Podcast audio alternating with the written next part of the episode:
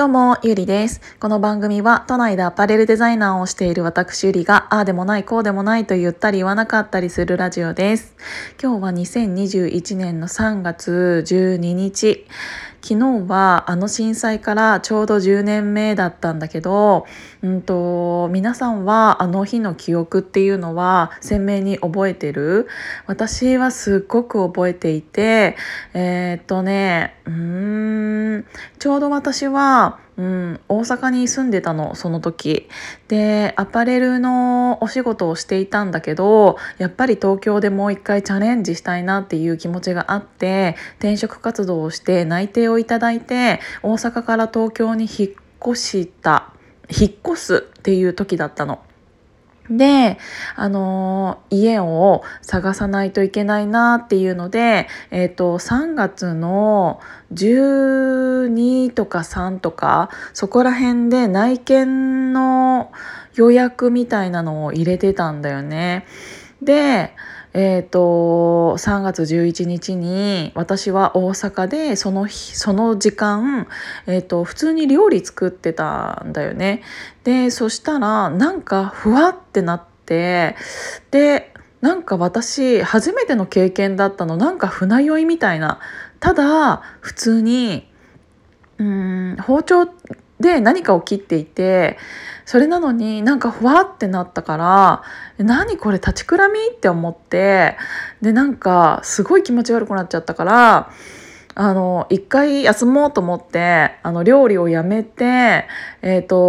旦自分の体調が悪いと思って休憩してたのよ。っていうか昼寝したの。それで、夕方らへんに起きてテレビを見て、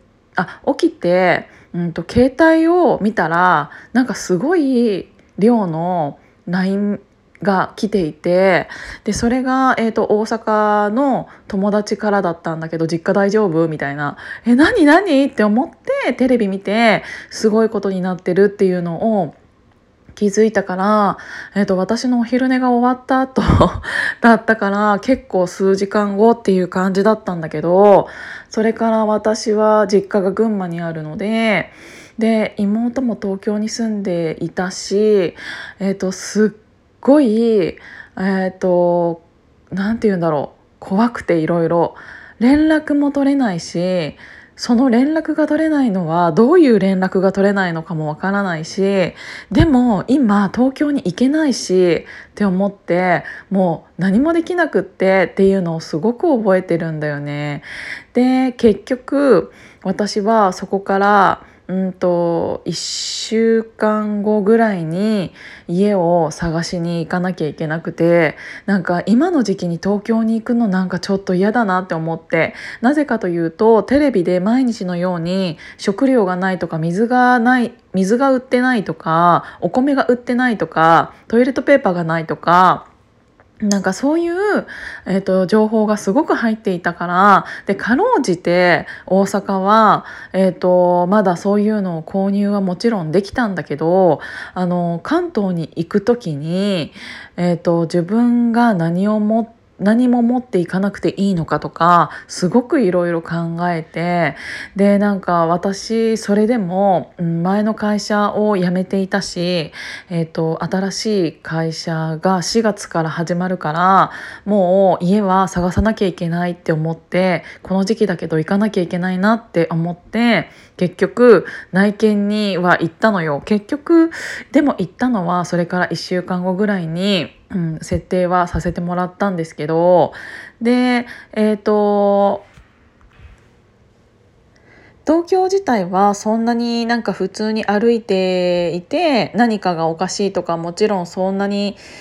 見た目の被害っていうのはそう多くはなかったから大丈夫だったんだけど、あんな大変な中で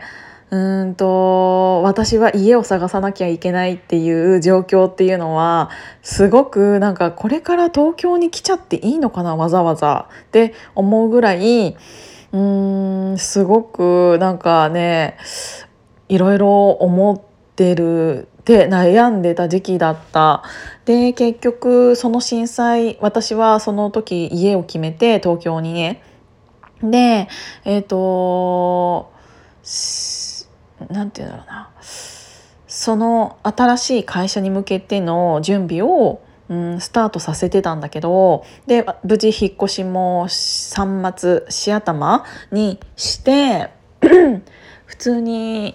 新しい会社に行く準備をするまでの期間を過ごしていたんだけど、なんか時間が経っても経っても連絡が来なくて、でやっと来たと思ったら、すいませんちょっとなんかこの間の地震で、ちょっとうちの会社の方も大変なことになっててみたいな感じになって、で分かりましたこういう状況なんで大丈夫ですよなんて言ってたんだけど、ゴールデンウィークぐらいになっても連絡来ないし、結局ねその地震でその私が決まっていた内定をいただいていたアパレルの会社っていうのも結構大きな打撃を受けてしまったみたいで、すいませんなんかやっぱり内定取り消しでみたいな感じで言われて、私は大阪から東京に出てきたのに、で前の会社も辞めてるし新しい家にも住んでるしなのに急に仕事がなくなったのよね。だからその地震の影響で仕事がなくなったことによって、私もすごくあの日を境に人生がうわんって変わったなってすごく思った。でなんかなんて言うんだろうな、いろんな方がいると思う。なんか本当に被災した方もいらっしゃると思うし、遠いところで全然自分には関係ないところで起きているって、思っている人もいると思うんだけど、私も正直大阪にいたからそんなに身近には感じていなかったのにもかかわらず、自分の人生において入ろうと思っていた会社に入れずに、大きくあそこから人生っていうものがふわって変わったなって思ったの。だからなんかやっぱりああいう大きな、 なんか震災とか天災があると、どこかであると結局そこで、生きていたそこまで生きていった方が亡くなられたりとか、それによって影響を受けた人が今後の人生の進路を変えたりとか、一人の人生のなんか一人のたった一人の人生がちょっと何かが変わるだけで、もしかしたら5年後10年後出会うべきだった人に私は出会えなくなったのかもしれないし、逆にそういうものがあったから、出会った人っていうのがもいるかもしれないし、きっと今私たちが